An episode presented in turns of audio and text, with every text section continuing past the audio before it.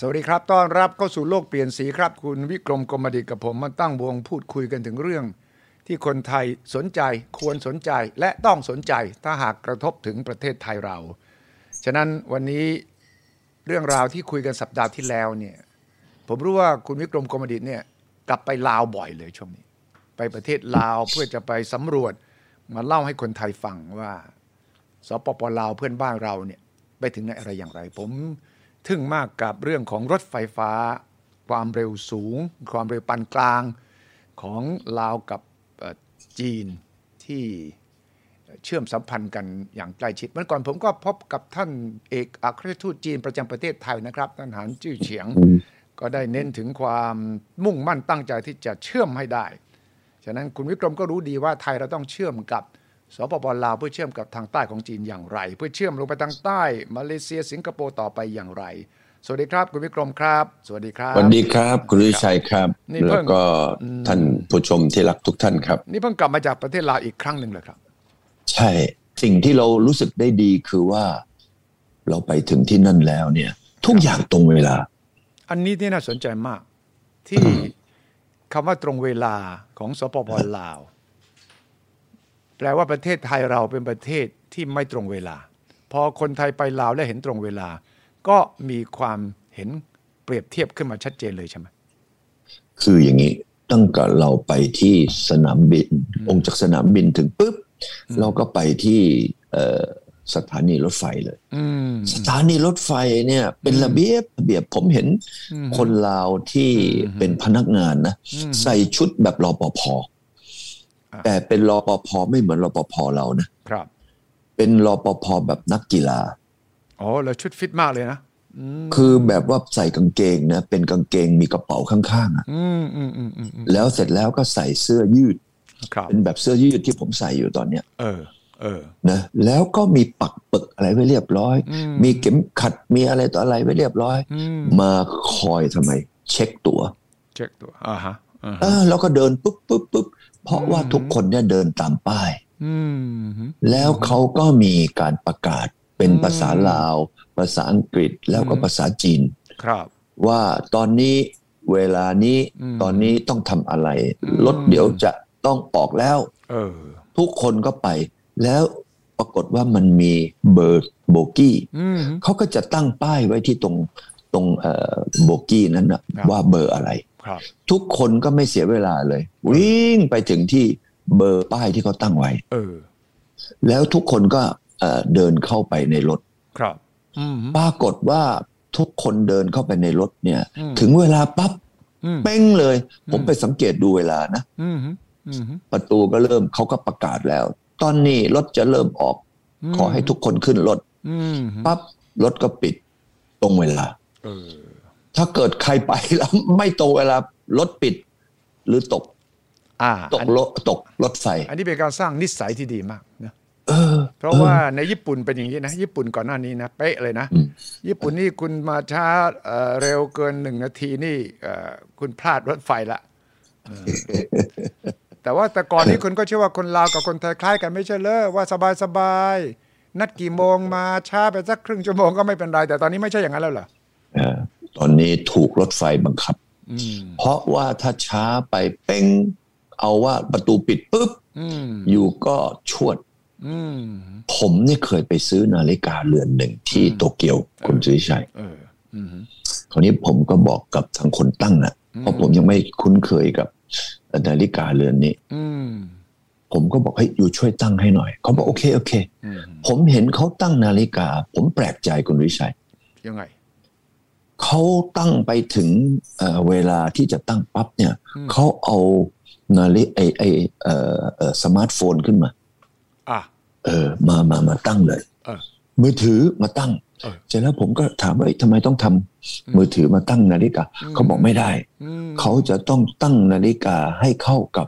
ไอเอ่อเวลาของประเทศเออเออเออเออผมบอกโอ้ทำไมเราต้องเวลาต้องไปตั้งเอ่อเวลาของประเทศ เขาบอกในญี่ปุ่นเนี่ยอืม ผิดแม้แต่หนึ่งวินาทีก็ไม่ได้ ไม่ได้เขาบอกเอ้ยทำไมทำไมจะต้องซีเรียสขนาดนั้นเออของบ้านไอเนี่ย นาทีหนึ่งก็โอเคละเออไม่เป็นไรบวกลบนะเออเขาบอกไม่ได้ไม่ได้ไม่ได้เอืมที่นี่เนี่ยถ้าเกิดหรือเร็วหรือช้าโดยเฉพาะช้าอืมกว่าเวลาเป็นจริงหนึ่งวินาทีนะอืมหรืออาจจะตกรถไฟก็ได้อืมว้าวเออญี่ปุ่นเขาบอกว่ารถไฟของเขามาตรง เป้งต่อวินาที แล้วก็ออกเป้งในวินาทีนั้นใช่ใช่ใช่อืมๆวันเนี้ยสิ่งที่ผมเห็นได้เลย คือการเปลี่ยนแปลงคุณวิชัยครับอืมไปค้างคืนที่เมืองไซอืมตอนบ่ายๆเกือบเย็นๆเนี่ยอืมเราก็นั่งรถไฟกลับมาที่เมืองไซครับ สิ่งที่ผมเห็นผมไม่ได้ไปเมืองไซมาสักสองสามปีแล้วเนี่ยอ่าก่อนโควิดนะมาอืมโอ้โหวันนี้กลับไปนะ เราก็จะต้องนึกว่า โอ้โควิด มานี่ทุกอย่างมันต้องหยุดหมดใช่ไหมเออใช่ แต่ประหลาด ที่เราวในเมืองไซเนี่ยอืมบ้านคนกำลังก่อสร้างใหม่ ๆ กัน เต็มไปหมดอ๋อเหรออืมโอ้ตลกมากอืมตลกมากผมแปลกใจอืมว่า เอ๊ะทำไมบ้านคนเนี่ย มันถึงสร้างกันใหม่เยอะอืม แล้วข้อสำคัญที่สุดบ้านสวยๆทั้งนั้นอืมเออผมกลับไปเมืองการผมนะอืม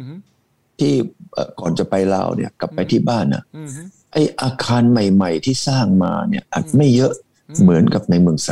เออไอ้นั่นสะท้อนอะไรเอ่ยอืมสะท้อนความมั่นใจของการลงทุนในลาวอืมชัดเจนว่าพอมีรถไฟเข้ามาเขาเห็นก่อสร้างอืมนะแล้วก็มีไฮเวย์ อะไรขึ้นมาปั๊บเนี่ยอืมคนจีนกลายมาเป็นนักลงทุนอันดับแรกเออฮะอืมคนจีนมาเนี่ยเขาทำสารพัดอย่างอืมไม่ว่าจะเป็นเกษตรอืมไม่ว่าจะเป็นค้าขายอืมคนจีนมีอันหนึ่งเขาเรียกว่าตลาดนัดจีนคุณสุทธิชัยอืมอืมไม่ทราบพวกเราเคยเห็นไหมครับคนจีนเข้ามาเขาก็จะมาเช่าที่ผืนหนึ่งนะครับสักยี่สิบไร่สามสิบไร่เนี่ย ในแต่ละเมืองเมืองเมืองอืมตามชายแดนน่ะเออฮะเออฮะ แล้วเขาก็มาตัดเค้กอืมเอาบริไอไอร้านค้าในจีนมานะอืมตั้งกับไม้จิ้มฟันยันเรือลบอืมอืมมีหมดทุกอย่างเขาก็แบ่งเป็นอย่างอย่างอย่างอย่างอย่างมาเอาว่าคนลาวเนี่ยเข้าไปในนั้นแล้วเนี่ย ซื้อได้ไม้จิ้มฟันยันเรือลบใช่เออทุกอย่างเลยก็เออคนจีนขายหรือคนลาวขาย คนจีนขายคนลาวเป็นคนให้เช่าที่อ๋อเออเออแล้วคนลาวเป็นคนซื้ออืมอืมอืม ตอนนี้สินค้าที่อยู่ในตลาดนัดจีนเนี่ยอืมเป็นสินค้ามาจากเมืองจีนเกือบร้อยเปอร์เซ็นต์อ่าอ่าไม่มีสินค้าไทยน้อยมากอืมคิดว่าน้อยมากอืมอืมๆฉะนั้นคนลาวก็ตอนนี้ชักคุ้นเคยกับสินค้าจีน ครับหนึ่งราคาถูกอืมคุณภาพก็พอใช้ได้อืมอืมแล้วซื้อได้หมดเหมือนเป็นซูเปอร์มาร์เก็ต เหมือน Tesco Lotus เออเรียกว่ากองกะดินอะแผ งก็เป็นแผงเออฮะโอ้อันนี้ก็ทำให้คนลาวเนี่ยมีเรียกว่าค่าเอ่อเรียกว่าค่าใช้จ่ายประจำวันนี่ลดลงเอออืมแล้วเศรษฐกิจก็ดีขึ้นอืมอืมคนจีนไปลงทุนไปปลูกกล้วยนะอืมไปเอ่อสร้างอะไรต่ออะไรเต็มไปหมดสิ่งก่อสร้างเออถามว่าก็จ้างคนลาวอืมแล้วก็ซื้อที่ดินอืมนะอะไรทุกอย่างอืมเศรษฐกิจลาวก็ดีขึ้นอย่างยกตัวอย่างปลูกกล้วยเนี่ยครับ โอ้โห ทางเหนือของเรานี่ปลูกกล้วยกันทั้งหมดเลย ใช่ ผมเคยเห็นไปเห็นผมผ่านไปนะกล้วยเออนั่นนี่กล้วยหอมโดยเฉพาะเพราะส่งกลับไปจีนได้เยอะใช่ไหมมีกล้วยหอมอย่างเดียวอืมผมตอนที่ขับรถเมื่อสิบกว่าปีที่แล้วคาราวานน่ะอืมผมขับมาจากมองโกเลียอืมกลับมาที่ลาวนี่แหละอืมปี2012อืมผมเห็นรถวิ่งมานะอืมจากทางจีนเป็นรถบรรทุก ใส่กล่องกล่องเปล่าเนี่ยมา ครับ แล้วเขาก็วิ่งเข้ามาในไร่เลยนะคุณดุชัยเออผมก็ตามเข้าไปนะในไร่อืมเออ ไปทำรายการอืมไปดูว่าเขาทำอะไรครับเขามีกล้วยเนี่ยกล้วยหอมอืมทั้งหมดเลย ไม่มีกล้วยหักมุก ไม่มีกล้วยไข่ เพราะกล้วยหอมขายดีที่สุดมั่งในตลาดจีน ถูกต้อง เพราะว่าจีนเนี่ยมันหนาวไงอ่า และก็คนจีนชอบกินกล้วยหอมอืมปรากฏว่าปรากฏว่าอืมกล้วยหอมในลาวขายไปทั้งประเทศในประเทศจีนอืมตอนเหนือของลาวนี่ปลูกกล้วยหอมหมดเลยเออเออเออเออ แล้วตอนหลังก็มีอีกอันหนึ่งคือยางพาราอืมอืมอย่างเรียลาวเนี่ยมีมีเขาเยอะเลยใช่ไหมอืมปรากฏว่าเขาเปลี่ยนป่าอืมป่าธรรมชาติกลายเป็นป่ายางพาราเออ ผมเคยถามมหาเดชนะอืมฮึตอนที่ไปมาเลเซียครับกับฟอบ CEO Forum ครับผมถามท่านมหาเดชบอกว่า เอ๊ะท่านอืมถามจริง ๆ ว่าทำไมมาเลเซียเนี่ยนะไฟไหม้ป่าน้อยจังเออแล้วทำไมมาเลเนี่ยทำไมมีฝนตกตามฤดูกาลอืมฮึเขาบอกว่าเขาเอาป่าเนี่ยให้คนดูแลเออโดยเปลี่ยนเป็นป่าคือป่ายางอืม กับป่าปาล์มอืมฮึฉะนั้นเมื่อป่ามีเจ้าของ ก็ย่อมมีคนดูแลก็ย่อมมีคนดูแลมถูกต้อง แต่เขาบอกว่าเขามีป่าธรรมชาติที่ห้ามไปบุกรุกเนี่ย ประมาณ 40%ของพื้นที่ของประเทศเออฉะนั้นมามาเลเซียจึงทำไมแล้วคุณวิชัยทำข่าวมาเนี่ยอืมฮึเคยเห็นมาเลเซียไฟไหม้ป่าสักกี่ครั้ง น้อยมาก น้อยมาก น้ำท่วมกี่ครั้งอืมน้อยมาก ของเรานี่แล้วไฟป่าเกิดบ่อยๆ เพราะว่ามีการไปจุดเองแล้วก็เขาเรียกเป็น slash and burn น่ะเออคือวิธีทำไร่เลื่อนลอยอะใช่ไหมทำเสร็จใช่ฉันก็ไปหาที่ใหม่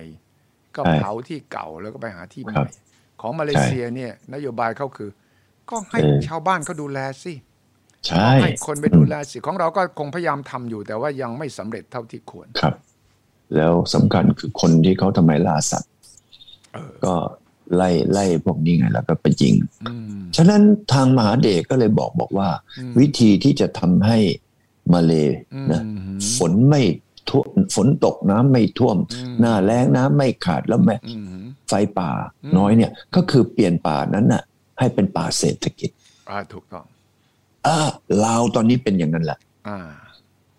ป่าที่มีป่ายางเนี่ยอืมเขามีคนที่เป็นเจ้าของไร่ใช่ไหมอืมอืมอืมอืมพวกเนี้ยจะไม่มีไฟไหม้อืมคราวนี้พอไม่มีไฟไหม้ความชื้นเนี่ยอืมมันก็จะสะสมอืมอืมอืมใบไม้เนี่ย มันจะกลายเป็นตัวที่เหมือนกับตัวดูดซึมครับอืมอยู่บนพื้นดิน ฉะนั้นเวลารถไฟเราวิ่งไปเนี่ยอืมมันจะเคี้ยวนะอืมซึ่งตอนเนี้ยผมก็เลยมองถึงนะอืมว่าเอ๊ะถ้าเกิดว่าเราเนี่ย ไปมองดูว่าลาวเนี่ยครับเขาเขาเป็นยังไงครับ เออลาวเนี่ยตอนนี้ถ้าเกิดว่าแต่อย่างที่ผมพูดเนี่ยคุณดุยชัยอืมมันมีอะไรเปลี่ยนไปเรื่อยอืมๆตอนนี้เศรษฐกิจของลาวปีนี้ ตอนนี้ครึ่งปีนี่เขาบอก GDP เขาโตประมาณ 4.5เปอร์เซ็นต์โอ้เหรอสูงกว่าไทยอีกนะอืมไทยนี่โตประมาณ2เปอร์เซ็นต์กว่าๆใช่ คราวนี้ถ้าเกิดงวดนี้ลาวเขาสามารถที่จะเอาไอ้เงินจากต่างประเทศเนี่ยอืมไปลงทุนได้อืมสักสี่ห้าร้อยล้านเหรียญครับลาวเขาก็เครดิตก็ดีขึ้นก็จะไม่เหมือนศรีลังกาอืมอืมวันนี้จีนเนี่ย จีนเนี่ยอืมไปลุยที่ลาวมากเหลือเกินบุกหนักบุกหนักอืมเออ วันนี้จีนเขาก็มีเรื่องของโครงการอืมต่าง ๆ นี่เพิ่มเติมนะอืมเออเพิ่มอีกเหรอผมว่าจีน เพิ่มจากเดิมเพิ่มอีกเพิ่มอีกเพิ่มอีกเช่นเพราะว่าจีนเขาเป็นต้นน้ำเนี่ยอืมจีนเขามีไปทำอย่างนี้ ผมก็ไปคิดว่าเขาทำในสิ่งที่ เออมันอาจจะมีการเข้าใจอะไรผิดกันบางอย่าง เช่น คือเขาไปสร้างเขื่อนที่ตอนเหนือ ของแม่น้ำโขงของแม่น้ำโขงเออมีทั้งหมด11เขื่อนใช่เพราะว่าน้ำเอ่อที่มันตกมาบนเขาใน จีนเนี่ยมันเป็นเขาทั้งหมดเลยอืมมันเป็นภูเขาหมดเลยมคือประเด็นคือว่าเวลาหน้าฝนเนี่ย น้ำฝนตกลงมาตู้มหนึ่งอืมฝนมันก็จะไหลลงมาที่ราบถูกต้องไหมเพราะมันเป็นเขาใช่ฉะนั้นหน้าฝนเนี่ย แม่น้ำโขงจะต้องน้ำท่วมทุกปีเออแต่วันนี้เนี่ย เวลาจีนเข้าไปทำเขื่อนอยู่ข้างบนละอืมอืมปริมาตรของน้ำโขงที่จะท่วมเนี่ยอืมมันจะไม่รุนแรง ไม่รุนแรงเหมือนอดีตตอนที่ยังไม่มีเขื่อน ใช่ อันนี้คือคือข้อเท็จจริงว่า ถ้าเกิดจีนไม่สร้างสิบเอ็ดเขื่อนอืมน้ำที่มันไปตกลงมา มันจะไหลลงมาในประเทศไทยประเทศลาว ที่เราเห็นว่ามันท่วมกันทุกปีอืมเห็นไหมครับอืมไปสู่เวียดนามไปสู่เขมรปรากฏว่าหลังจากที่มีเขื่อนตรงนี้มาแล้ว หน้าฝนเป็นไงเอ่ยอืมท่วมน้อยลงอืม หน้าแล้งล่ะอืมจีนเขาก็ปล่อยน้ำลงมาเพราะปั่นไฟอืมอืมไอ้น้ำที่หน้าแล้งไม่มีฝนตกในบนภูเขาอืมก็จะได้น้ำจากเขื่อนอืมเห็นไหมอืมตรงเขื่อนนั้นแหละ น้ำตรงนั้นก็จะไหลลงมาทำให้น้ำที่เดิมทีมันจะหดหาย หรือไม่มีฝนตกนั้นอืมมีน้ำจากเขื่อนมาช่วยอื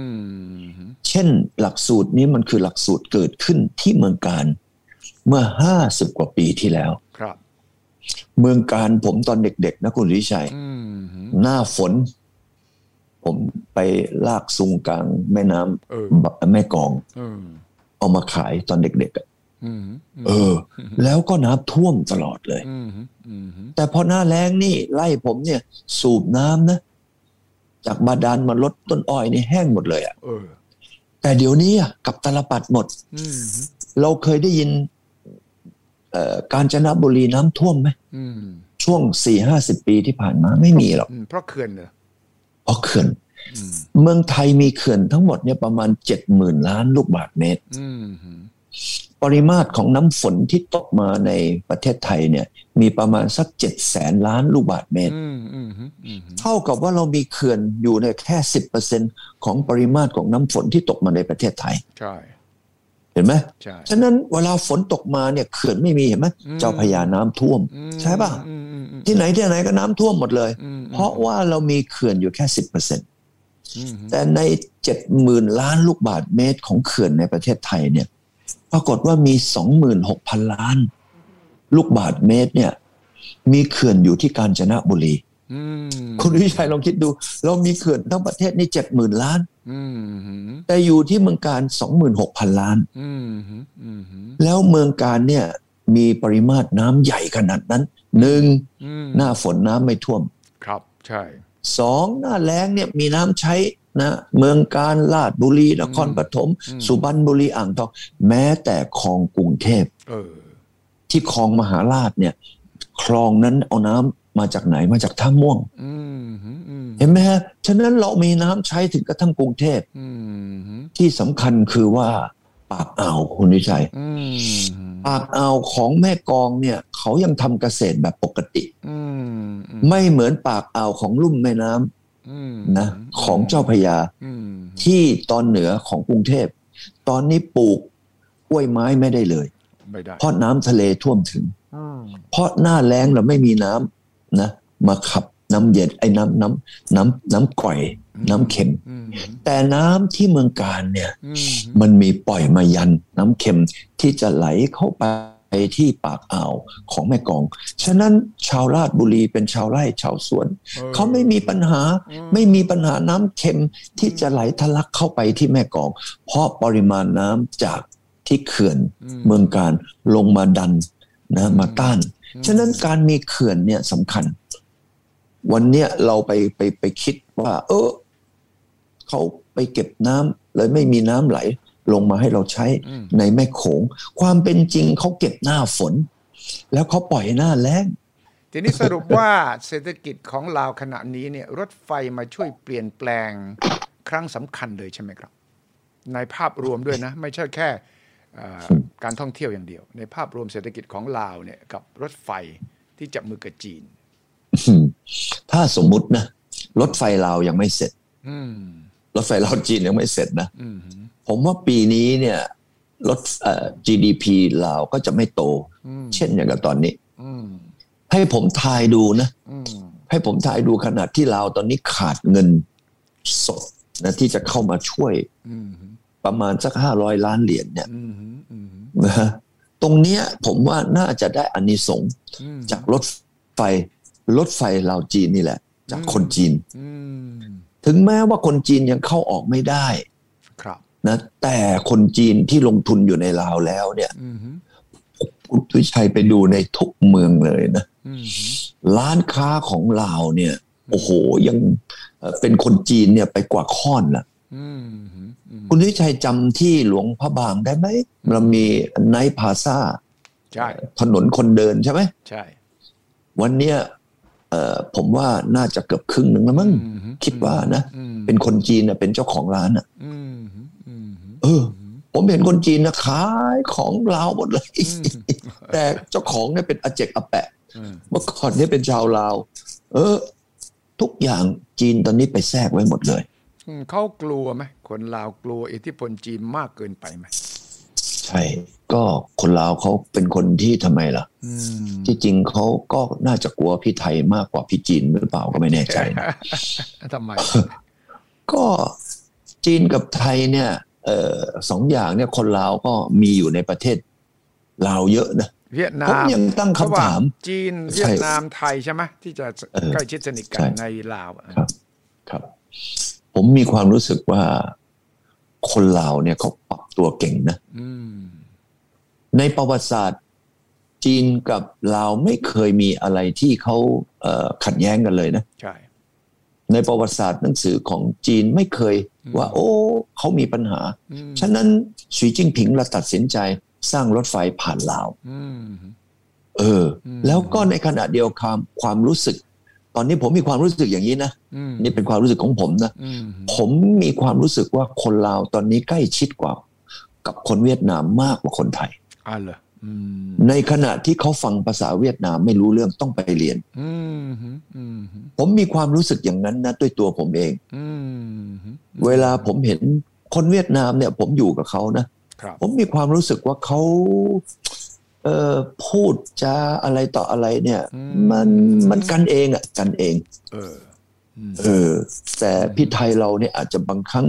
กึ่งกึ่งๆเนี่ยอืมมองมองเราในแง่นกาทีฟเยอะกว่าคนเวียดนามอืมอืมอืมผมมองว่าอย่างนั้นนี่คือส่วนตัวของผม ผมจะพูดในสิ่งที่ผมเอ่อรู้สึก วันนี้มีชาวลาวส่งลูกหลานเนี่ย ไปเรียนที่เวียดนามมากกว่าที่ส่งลูกหลานมาเรียนที่ประเทศไทย อ๋อเหรอครับ อืม น่าสนใจใช่น่าสนใจ และรัฐบาลเวียดนามให้ทุนนะการศึกษาของข้าราชการลาวมากกว่าการให้ทุนการศึกษาที่ไทยจะให้กับข้าราชการลาวอื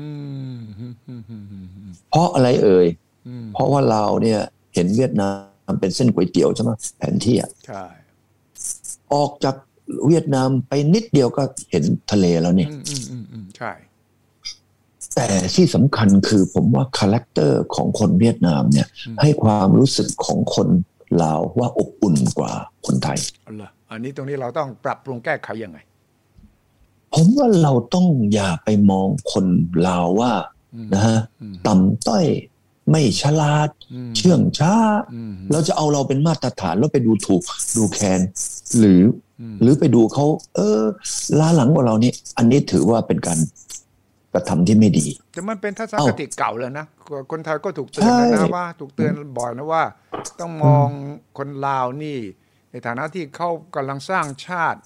เขามีความขยันหมั่นเพียรจริงใจ และเขาก็มีเป้าหมายของชีวิตเนี่ย ที่ อย่างที่เห็นวินัยของคนลาวเดียวกับไทยแล้วเนี่ยไทยเราไม่สามารถจะไปเอ่อดูถูกหรือว่าไปด้อยค่าเพื่อนบ้านได้เลย ก็เนี่ยก็เป็นผลที่เราก็ดูแล้วเราต้องคิดนะ